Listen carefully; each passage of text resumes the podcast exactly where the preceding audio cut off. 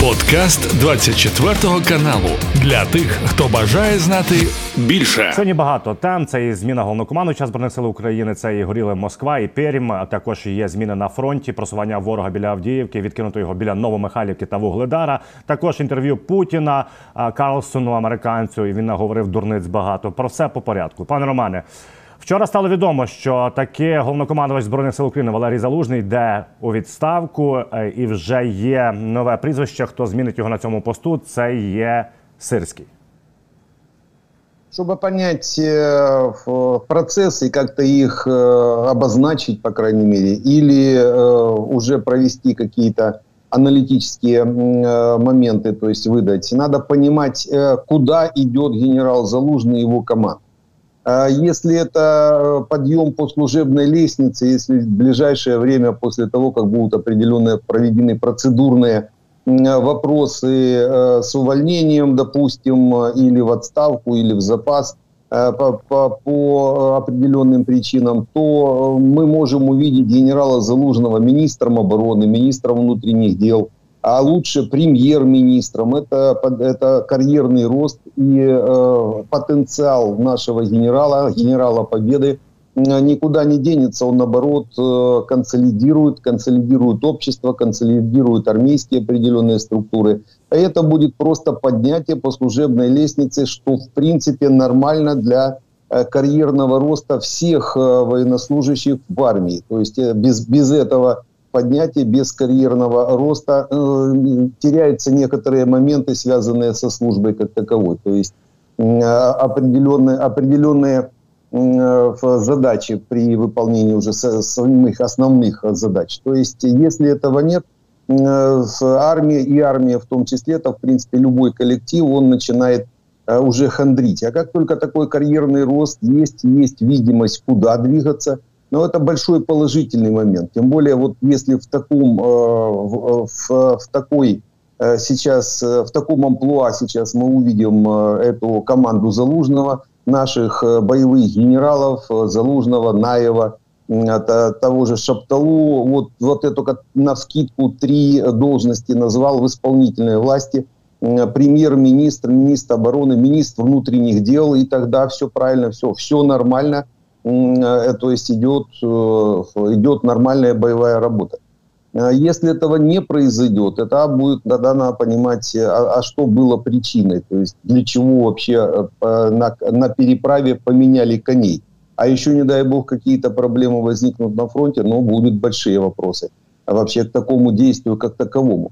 Замена команды не произошла. Почему? Потому что ну, команды-то другой нет. Вся команда – это вооруженные силы Украины – они друг за другом выстроены, и, в принципе, выход на руководящие должности э, экс-комбригов, некоторых экс-комбригов, э, наших боевых э, бригад, этой 36-я, 58-я, 59-я, 80-я, 93-я, то есть, в принципе, он бы и так произошел в течение определенного времени, так как эти командиры показали хорошие результаты боевой работы. И, естественно, они должны двигаться по служебной лестнице. Я как раз об этом и говорю. Э, должна быть такая возможность как минимум. Просто дело времени, не более того. Но, тем не менее, можно сказать, сейчас наша команда вооруженных сил, она просто двинулась, ну, хочу надеяться, наверх. Ну, то есть на Э, выполнение более широких уже боевых задач. И э, если бы это произошло, то есть если бы э, команда Залужного сейчас возглавила исполнительную власть, или, по крайней мере, одну из ее частей, это был бы хороший почин для дальнейшего очищения всей нашей структуры исполнительной власти, когда военные, когда генералы, офицеры, уходя на пенсию, уходя в запас, уходя в отставку, в, заходили в исполнительную власть и э, остаток, допустим, своей профессиональной деятельности э, как раз э, показывали и э, уже могли работать именно в этой власти. Мы бы тогда очистили. И этот почин, он бы запустил э, такой маховик э, восстановления или, может быть, становления насто настоящих отношений Э, в обществе, ну, в самой э, структуре э, власти как таковой. Как минимум в одной из ее ветвей, в исполнительной власти. Это то, что я всегда говорю, израильский вариант. Лучше варианта в воюющей стране нет. Вот именно такой. Вооруженных сил офицерский состав переходит в исполнительную власть и тут же становится на защиту Родины, когда возникают какие-то проблемы и какие-то движения со стороны. Потому сейчас надо просто посмотреть динамику, чтобы оценить э, те риски или э, те положительные, отрицательные моменты. Надо посмотреть динамику над, за дальнейшим движением э, наших бойових генералів. Пане Романе, е, це щодо залужного. А що можна сказати про генерал-полковника Олександра Сирського? Тому що він і е, брав безпосередньо керував е, звільненням територій в цій війні але йому закидає, що він навчався, мовляв, в Москві. Ну і багато за і проти зараз е, е, видають різних аргументів.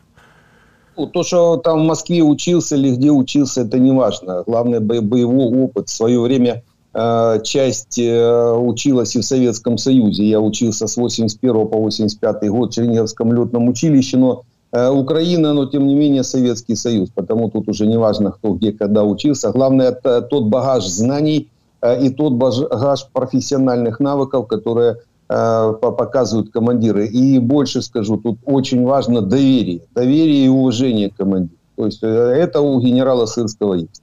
С 2014 года выполняет боевые задачи в, против России и, в принципе, выполняет их успешно, как командующий сухопутными войсками. Здесь, если не, не к Сырскому, допустим, Э, вопрос именно как личности, как таковой. У меня есть один негативный момент вот по новой команде в том числе, и вообще по назначению. Вот э, я назвал э, бригады и комбригов, которые будут идти с командой наверх. Боевые ребята, вопросов нет, профессионалы.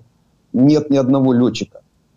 Почему нет ни одного комбрига авиационной бригады? У нас э, нет военно-воздушных сил, у нас нет э, командующего ВВС, потому что ВВС нет. Ну, это уже миллион раз говорили. Опять новая бригада набирается из сухопутчиков. Ну, так а воевать чем будем? А опять э, пехотой, а опять э, э, штурмы и так далее и тому подобное. Сейчас утрирую специально, нагнетаю, так сказать, про, э, вопрос для того, чтобы для понимания процесса. Если пехота будет наступать и выполнять наступательные действия, а не авиация, у нас будут очень большие потери. Мы это же прекрасно видели. В этом году у нас есть возможность, у нас есть возможность в этом году наконец-то э, перевести боевые действия в воздух, ну то есть с использованием авиационной компоненты. Заходят F-16. Куда они заходят? Они заходят э, в авиацию, Э, начальнику авиации, который подчинен э, ПВОшникам, ну и так далее и тому подобное. Тоже миллион раз об этом говорили. Так вот, в новой команде одни сухопутчики. Вот представьте, если вместо Сырского сейчас э, подняли, допустим, воскресили батьку Махно, и тогда вся армия воевала на тачанках. Почему? Потому что он только так и умеет, он так научен, по-другому не может. Та же самая картина по Сырскому и по сухопутчикам, которые заходят. Это сухопутные войска они не знают, как воюет, э, вернее, как может э, в наступлении воевать авиация. В, в, этом, в этом вопросе специалисты только летчики тактики, причем не, только, не, не еще не всякий летчик, истребитель так по сроку поступа, в основном тактическая авиация. А, ну или истребители э, машин э, многоцелевых, вот типа F-16, те будут знать э, тактику ведения наземных боев, в том числе с помощью авиации. То есть Здесь в новой команде ни одного летчика нет, потому у нас здесь могут быть уже проблемы. Я уже вижу этот перекос э, в сухопутную составляющую, а это значит э, наши хлопцы ногами будут вытаптывать то, что могли бы вытоптать авиация с большими скоростями на больших дальностях. Посмотрите на нормальные страны. Э, военно-воздушные силы Соединенных Штатов Америки. Почему у нас такого нет? Почему у нас нет военно-воздушных сил Украины? Почему? Ну, то есть в свое время была проведена диверсия, их разорвали, по, э, растянули по э, ведомствам, и все, и мы за них забыли. Так вот, ВВС э, Соединенных Штатов Америки сейчас, сейчас начальник комитета начальников штабов Объединенного комитета, то есть председатель, летчик, инструктор F-16, Чарльз Браун, он занимается, вот как можно сказать, сырский сейчас становится, так вот сейчас а, авиация занимается управлением войсками. Почему и на, наносятся э, удары э, самолетами, ракетами по хуситам, допустим, на Ближнем Востоке, а не э, пехотой, э, танками и так далее и тому подобное. Потому здесь есть вот такой отрицательный момент, который я увидел сходу вот, вот просто на старте.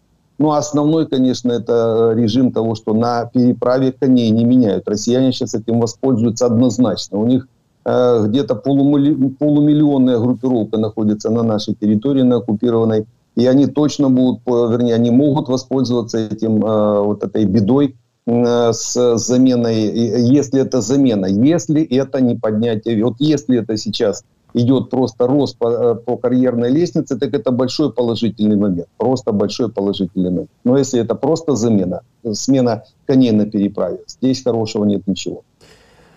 Будемо стежити і бачити, пане Романе. Також відомо, що наступне, що вчора наших 100 героїв повернулися з полону. Відбувся обмін. Е, серед тих, кого вдалося повернути, це нацгвардійці, прикордонники, е, більшість захисники Маріуполя. А В контексті цього хочу ще сказати, пане Романе, що е, також Даніло секретар сказав наступне: що на збитому 24 січня Іл-76 точно не було наших військовополонених, але їхня доля тих, хто в той день мали бути вименена, досі невідома. Росіяни нічого не кажуть. Ну, мы говорили с вами неоднократно по Ил-76, взлетающий борт, уходящий из э, э, Белгорода, не мог привез, привозить, э, или, по крайней мере, в этом рейсе не мог э, вести э, в наших пленных. Тем более после катастрофы борта, после его уничтожения, на поле не было десятков тел. Ну, просто не было. Потом их принести невозможно. Потому то, что на Ил-76 не было наших ребят, ну, это практически Э, практически чуть ли не 100%. Дай бог, чтобы это было 100%, что там наших ребят не было на этом борту. Кто был, уже не важно. То есть э, кого, э, кого забрали на тот свет, это уже не важно. Вопрос в том, что наших ребят там не должно было быть, и, скорее всего, не было. А вот действительно вопрос по их судьбе – предварительный по, после этой катастрофы остается открытым. Но я бы не стал бы его сейчас педали, педалировать, потому что россиян, нельзя россиян сейчас подвигнуть э, к еще одному военному преступлению. То есть э, даст Бог, и наши ребята из этого списка также вернутся э, на родину, как и вот э, эта сотня, которую обменяли вчера. Это, скорее всего, с помощью третьих стран очень так рьяно участвуют в этом вопросе Об'єднані Арабські Емірати, Ближній Восток. Пане Романе, і так як ви і прогнозували, Сенат проголосував допомогу окремо від міграційного питання. 95 мільярдів виділили е, Україні, Ізраїлю Тайваню, і серед яких 60 мільярдів Україні. Тепер треба чекати голосування Палати представників. Як ви вважаєте, чи ці кошти таки будуть проголосовані та нагадаю, що в палаті представників більшість республіканців, але частина з них, начебто, готова віддати свій голос за допомогу Україні. Ну, это было процедурное голосование. И тогда э, позавчера на разрыв э, пакета э, правильно. Ну, почему правильно? Потому что Трамп, один из руководителей республиканской партии, решил выделить этот пакет по внутреннему вопросу, по стене с границы с Мексикой, по Э, в отдельный э, пакет, это в зависимости от его э, предвыборной борьбы, когда он будет уже вскрыт. А, а наш пакет, наш кейс помощи Украине, Израилю и Тайваню выделился в, в другой пакет. И вот вчера было только процедурное голосование для допуска его к рассмотрению, если можно так сказать. Рассмотрение будет уже по сути в конце месяца этого, то есть сейчас сенаторы ушли на двухнедельный э, перерыв. И где-то под конец месяца начнутся уже дебаты по этому вопросу. Потому будем надеяться на то, что э, вопрос будет решен положительно. Будут вноситься определенные правки, будут, естественно, некоторые моменты, связанные э, с контролем использования средств, ну и так далее и тому подобное. Но это демократия американская, это Сенат, они будут решать эти вопросы. То есть и одна, и другая палата – Э, верхняя палата, нижняя палата, сенаторы, потом палата представителей. То есть э, этот законопроект будет еще ну, несколько недель как минимум рассматриваться, потому где-то все в районе марта месяца, может быть, этот вопрос будет решен. Был бы неплохой подарок Путину перед 17 марта, как раз выделение нам больше 60 миллиардов на, на войну с Российской Федерацией. Было бы неплохо, по крайней мере, в таком режиме. Ну і пане Романе, мусимо згадати інтерв'ю Такеру Кларсону Путіна, де він говорив знову ж таки все по колу. Ключові тези двогодинного інтерв'ю, яке вже передивились понад 50 мільйонів в мережі X. Ну, Україну придумали поляки е, в селі Вобережжя разом з Києвом. Це є е, ісконно руської території. Ми готові до е, переговорів. Війну почала Україна, а не Росія. Ми її хочемо завершити. Ну і в такому дусі, що цікаво, оцей от журналіст, проти якого до речі, хочуть вести санкції, тому що він поїхав в Москву брати інтерв'ю. каже наступне: що Путін Крим не віддасть і готовий застосувати ядерну зброю. Это да, две задачи, которые были э, по этому интервью поставлены. Первое, э, в контексте предвыборной так называемой э, риторики э, показать, что он еще где-то с кем-то рукопожимаем, то есть его где-то слушают. Э, и вот эти цифры 40, 50 миллионов посмотрели и так далее и тому подобное, они могут быть накручены из России. Это же э, накрутки идут, если поставить задачу, там можно накрутить и 100 миллионов, сколько там россиян есть или сколько у них э, этих сетей. То есть э, это, это вот как раз для этого и надо. Это была основная задача. Ну и, и вторая задача еще раз потрясти ядерной дубиной, больше ничего. Причем это, этим э, трясуном стал вот этот журналист. То есть через него Путин попытался попугать еще американский народ, ну или э, мировое сообщество. Ну, уже к его пуколкам никто, на него уже внимания в этом смысле не обращают. Больше на клоуна похож, трясет этой ядерной дубиной последние 20 лет, э, пытаясь кого-то напугать. Никого этой дубиной, тем более российской, э, кто, кто там от нее перепугается. Есть дубины помощнее, но есть экономические интересы ядерных стран – Э, причем серьезных ядерных стран. Я там не говорю о Северной Корее или там э, Китае или даже Израиле. Как, э, не Китае, а Иране или Израиле. Иран там где-то рядом топчется. Но серьезные страны типа Китая, Индии, Пакистана, которые имеют ядерное оружие, Франции, Великобритании, Соединенных Штатов, они не допустят э, использования ядерного оружия, так как тут же тут же несколько десятков стран э, его запустят производство, и эти страны, которые имеют ядерное оружие, сейчас там до десятка стран, они потеряют некоторые экономические преференции, которые дают вот такое военное превосходство. Потому он не допустит э, россиян даже, даже до реальной риторики, риторики. Вот только через вот таких э, журналистов, которые пытаются передать путинское послание таких э, завуалированных передастов по этому э, вопросу. Вот через них как-то Путин пытается, э, пытается поугрожать мировому сообществу. Пане Романе, і також згадаємо, що відбувалося за цю добу на території Російської Федерації. В першу чергу є влучання безпілотників в НПЗ Ільський. Е, в Краснодарському краї. Є влучання. Знову б'ємо по НПЗ. Це чудово. Ну і також відомо, що в Пермі е, загорілися цистерни і підірваний газопровід. Ну от бачимо потужна атака. Е, продовжуємо нищити логістику. І як результат, ми ж з вами це говорили. Відчувають окупанти проблеми з постачанням нафтопродуктів і авіаційного палива. Углеводородная отрасль, основная э, статья дохода э, Российской империи, это и бензоколонки.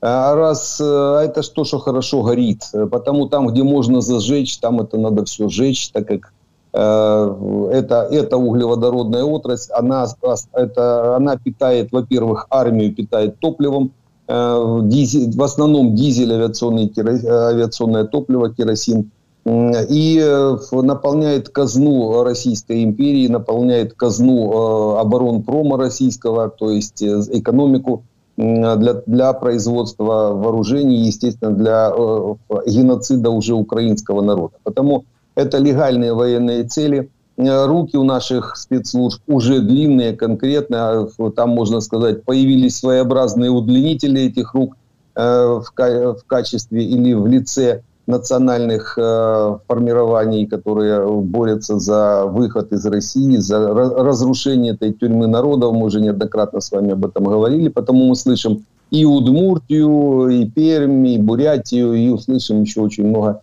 э, тех республик, э, на, на территории которых находятся эти российская военная машина, та же, тот же система углеводородная в добыче, переработке и подаче. То есть, ну, есть механизмы разные. Механизмы ближние, если там до, до 500, до 1000 километров, это может быть работа наших беспилотников, в основном служба безопасности, главное управление разведки. Оборонпром до сих пор сказки нам рассказывают о миллионе дронов в этом году. А вот э, дальние, где-то уже, если это в районе Урала, за Уралом, это работа как раз вот этих национальных э, освободительных армий, которые помогают, ну, во-первых, себе э, освободиться от гнета российского, российского империализма, ну, естественно, нам бороться с российской армией. Пане Романе, також хочу от згадати про НАТО і саміт літній в НАТО е, в Вашингтоні. Суть тому, що представник Британії при НАТО каже, що Україні не варто плекати великих надій на цей саміт. Е, скажіть, будь ласка, це готують до чого нас? До того, що не буде ніякого конкретного рішення? Это называется, чтобы э, потом не разочаровываться, лучше сразу не очаровываться, чтобы не было э, завышенных ожиданий. И это неплохо. То есть э, такая риторика Э, она э, дает э, ну, такой контрастный взгляд на некоторые события, и на ожидаемые в том числе. И это правильно, это грамотно. Надо понимать, что э, все-таки э, НАТО, это, ну, скорее всего, уже к летнему саммиту будет 32 страны.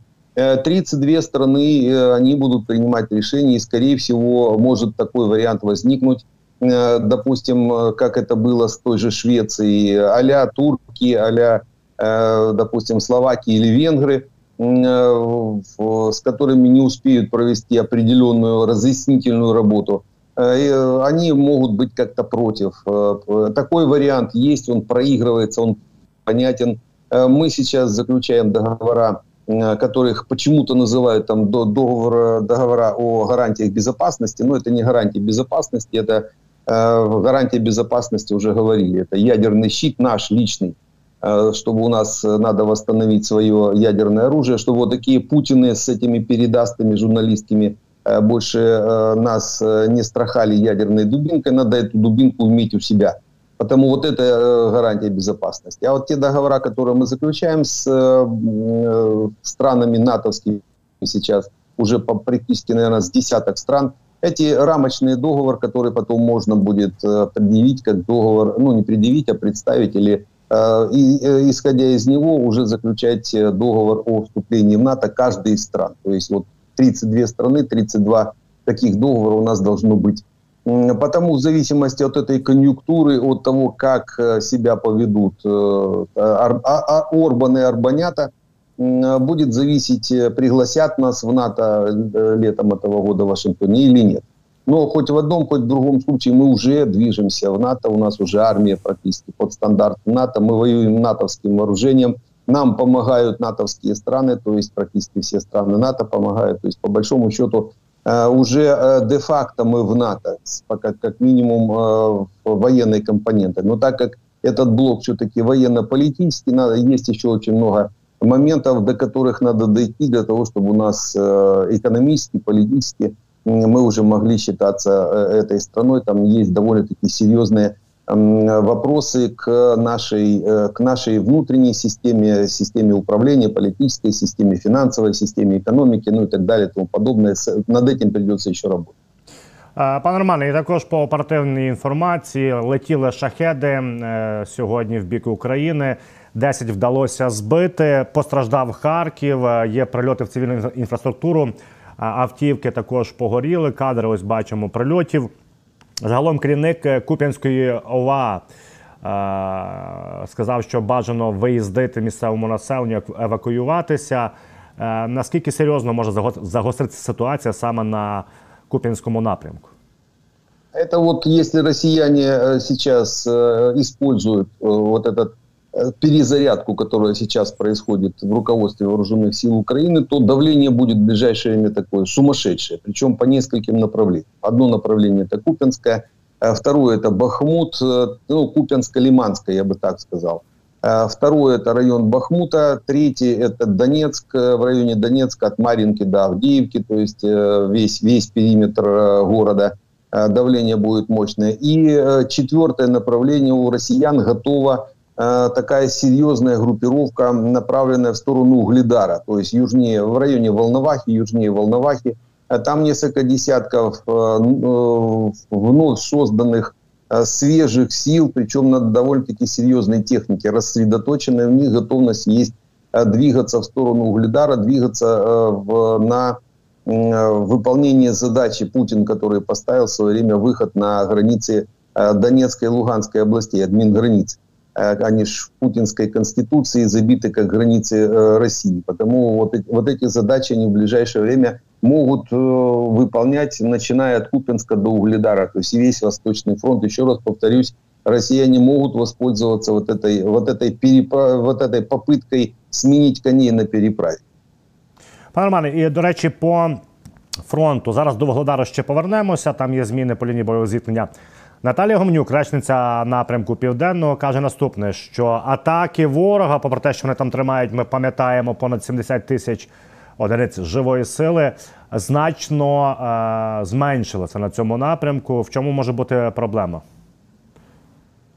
Ну, э, во-первых, идет переформатирование россиян. То есть вот сейчас основные силы российские собираются на Восточном фронте. Задача-то там стоит. Угу. Это раз. Второе, ну, 70-тысячная группировка на левом берегу россиян, а это недостаточно, чтобы Э, оборонять, ну, плотность войск минимальная, чтобы оборонять весь левый берег, это сотни километров э, фронта. Потому, понимая свою бесперспективность э, действий в такой малой группировке, пока будут происходить э, такие серьезные наступательные действия в ближайшее время на Восточном фронте, здесь просто нечем воевать у россиян. Ну, по крайней мере, те запасы, которые у них есть, армейские запасы, они будут растягивать и, э, может быть, даже смиряться с нахождением наших наших тактических э, гарнизонов тактических, на, на тактических плацдармах на левом берегу, понимая, что то, толку от этого никакого, то просто сжечь людей, людей-то как раз у них, вернее, россиян у них как раз уже нет в достаточном количестве на этом направлении. Потому, скорее всего, сейчас э, идет вот это, вот это осознание переформатирования и принятие решений по движению по Восточному фронту. Ну і власне біля Вугледару це важливий напрямок. Ви щойно про це говорили. І очевидно, в генштабі це також розуміють, тому що пане Романе, за останню добу в нас є хороші позитивні новини. Так розумію, це тактичного характеру. Нам вдалося в районі Дач е, потіснити ворога, і також Новомихайлівка е, був виступ росіян, і також вдалося його відрізати. Э, возвращаем обратно оборонительные позиции. То есть э, та, туда, куда россияне зашли, где-то нас выдавив э, из-за недостатка боеприпасов. Как только заходит какая-то партия, мы тут же возвращаем те позиции, которые удобны для обороны, именно для обороны. То есть это никакие наступательные действия, нет. Просто те, те высоты, те рубежи, которые удобны для того, чтобы удерживать линию фронта в сложившейся обстановке – их надо вернуть, потому идет возвращение. Это положительная динамика, но еще раз повторюсь, это не стратегические наступательные действия. Пане Романе, і також по Авдіївці ситуація а, непроста, тому що ворог зумів просунутися в знову ж таки вглиб. Ми говоримо про північ. З вами вчора згадували, рухається в напрямку до логістики між піщаним кар'єром і Авдіївським коксохімічним заводом. Ну, это небольшие, не глубокие продвижения пока, то есть э, там все-таки есть э, купаж, то есть купиру, купируются эти моменты. Недостаток боеприпасов, но уже притча во языцах э, для украинской армии сейчас э, нет смысла уже об этом повторять. Динамика у россиян пока еще умеренная. Вот это движение пока еще умеренное, потому что есть у нас достаточное количество сил средств для того, чтобы их э, контролировать, по крайней мере. Ничего катастрофического на данный момент нет, но сама по себе э, такие положительная динамика движения, она настораживает. Потому надо принимать решения. Опять же, принимать решения в момент э, замены коней на переправе очень сложно в этом смысле. Потому россияне будут однозначно пользоваться. И сейчас Авдеевка будет под э, таким серьезным прессингом. Даже, скорее всего, первая Авдеевка, там не Купенск, не Лиман, не даже Маринка, а вот именно Авдеевка. Потому что задача номер один э, Путиным поставлена – это отодвинуть э, линию фронта от Донецка. Он уже неоднократно ее обозначал в эфире, и значит, значит он спросит с тех командиров российских, которые ее не выполнили, именно отодвинуть границу линии боевого соприкосновения от Донецка. У них задача как минимум километров на 30. Это до Карловки, это до Очеретина. Но это нереально вообще абсолютно. Мы уже за эти три месяца отрыли достаточно серьезная, серьезный укрепрайон для перехвата даже западнее Авдеевки, там еще далеко до Карловки. То есть, по большому счету, у россиян эта задача не будет выполнена. И э, Донецкая, Синоватая, Макеевка будет под постоянным огневым контролем наших дальних средств, високоточних средств пораження. І пане Романе, вчора інформація якось так пройшла повз, тому що генштаб е, офіційно не повідомляв, а лише вніс в статистику. Було збито К-52 алігатор. Давно не збивалася авіація. Разом з екіпажем цей е, е, гвинтокрил був ліквідований. Ем, хотів би запитатися, пане Роман, скажіть, будь ласка, чому за останній час абсолютно не видно на фронті саме гелікоптерів і їх не збивають? Нет, они есть, они работают, просто они работают с больших дальностей. Э, допустим, дальность наших ПЗРК до 5 километров, 4-5 километров. Переносной зенитно-ракетный комплекс, у нас их много, до десятка модификаций, разные нет, от, от 3 до 5, грубо, в основном 4 километра, 4-5 это основные. То есть, э, зная эту особенность э, и то, что зенитно-ракетные комплексы армейские – локаторы они берут с определенных высот, то есть э, где-то с высоты 30 и выше. А вот до высоты 30 метров можно проходить, э, и россияне проходят. И вот у них есть две граничные такие э, цифры. Высота 30 метров по высоте, то есть по не выше у земли стелется, и до дальности 5 километров они не подходят к линии фронта, потому практически вне зоны поражения работают. А с этой дальности с дальности даже 7-8 километров, с высот там, до 30 метров, они могут работать э, ракетами Вихрь, э, Эльмур, э, Вихрь до 10 километров, Эльмур до 15 километров по дальности. Даже просто работать с кабрированием неуправляемыми реактивными снарядами 7-8 километров, отстреливая, поднимая нос вертушки, то есть засыпая линию боевого соприкосновения. И это могут делать, они это делают постоянно. Просто иногда либо особо рьяные э, авиаторы, которые э, заскакивают э, ближе к линии фронта, либо желторотики, наоборот, не понимающие некоторых моментов и просто не успевающие отреагировать на выход на линию боевого соприкосновения, попадают под удар наших либо ЗРК, либо, как в этом смысле, в этом случае, когда сбили вот позавчера к-52 под ПЗРК, переносной зенитно-ракетный комплекс. Это комп, э, типа там Игластер, Триковый или э, с Стингера, неважно. То есть это э, тепловая в основном головка самонаведения, которая уничтожает э, вертолет довольно-таки споро. Тем более, когда две трубы, э, две ракеты, двух ракет вертолет никогда не уйдет. То есть вот так мы их хвалим. Но только, только тогда, когда они промахиваются. Ну, то есть когда они по дальности э, промахиваются э, при выходе на боевой курс. Пане Романе, мені так здається, е, будь-який е, посадовець, який приїздить в Київ на зустріч з нашим керівництвом, він так трішки прозріває, тому що от після візиту е, глави європейської дипломатії Жозеп Бореля він відразу заявив, що в європейських країнах необхідно краще пояснювати громадянам ЄС, що означатиме мати Росію як сусіда. Тобто він сказав: якщо в Україні не доведе господи буде маріонетковий уряд, як в Білорусі, то ЄС і громадяни ЄС мають цілком і ясно усвідомлювати, що це означає. Ну так тогда надо э, создать определенное э, государственное Э, бюро какое-нибудь э, туристическое и привозить э, весь европейский политикум в Киев, но придется согласовывать обстрелы с россиянами. Ну, то есть, чтобы четко под обстрелы россиян был завоз определенной партии политиков, ну или с желающих, по крайней мере, посидеть во время атаки по городу в бомбоубежище. То есть это, это можно за долю малую Э, в счет вооруженных сил Украины можно этот момент э, организовать. Вот прозрел не только э, Барель, после удара по Барелю, можно так сказать, Путиным, прозрел еще и Эрдоган, который послал Путина после этого по курсу русского корабля и не захотел с ним встречаться 12 числа. Потому там прозрение, оно действительно приходит, если их в ряд выстроить, то по, по, первому, э, по, по первому лбу, если Путин ударит, то у последнего будет сотрясение мозга у всех этих политиков европейских, которые не понимают, с чем они имеют дело. И если туда еще выстроить американских некоторых, э, вообще было э, прекрасно.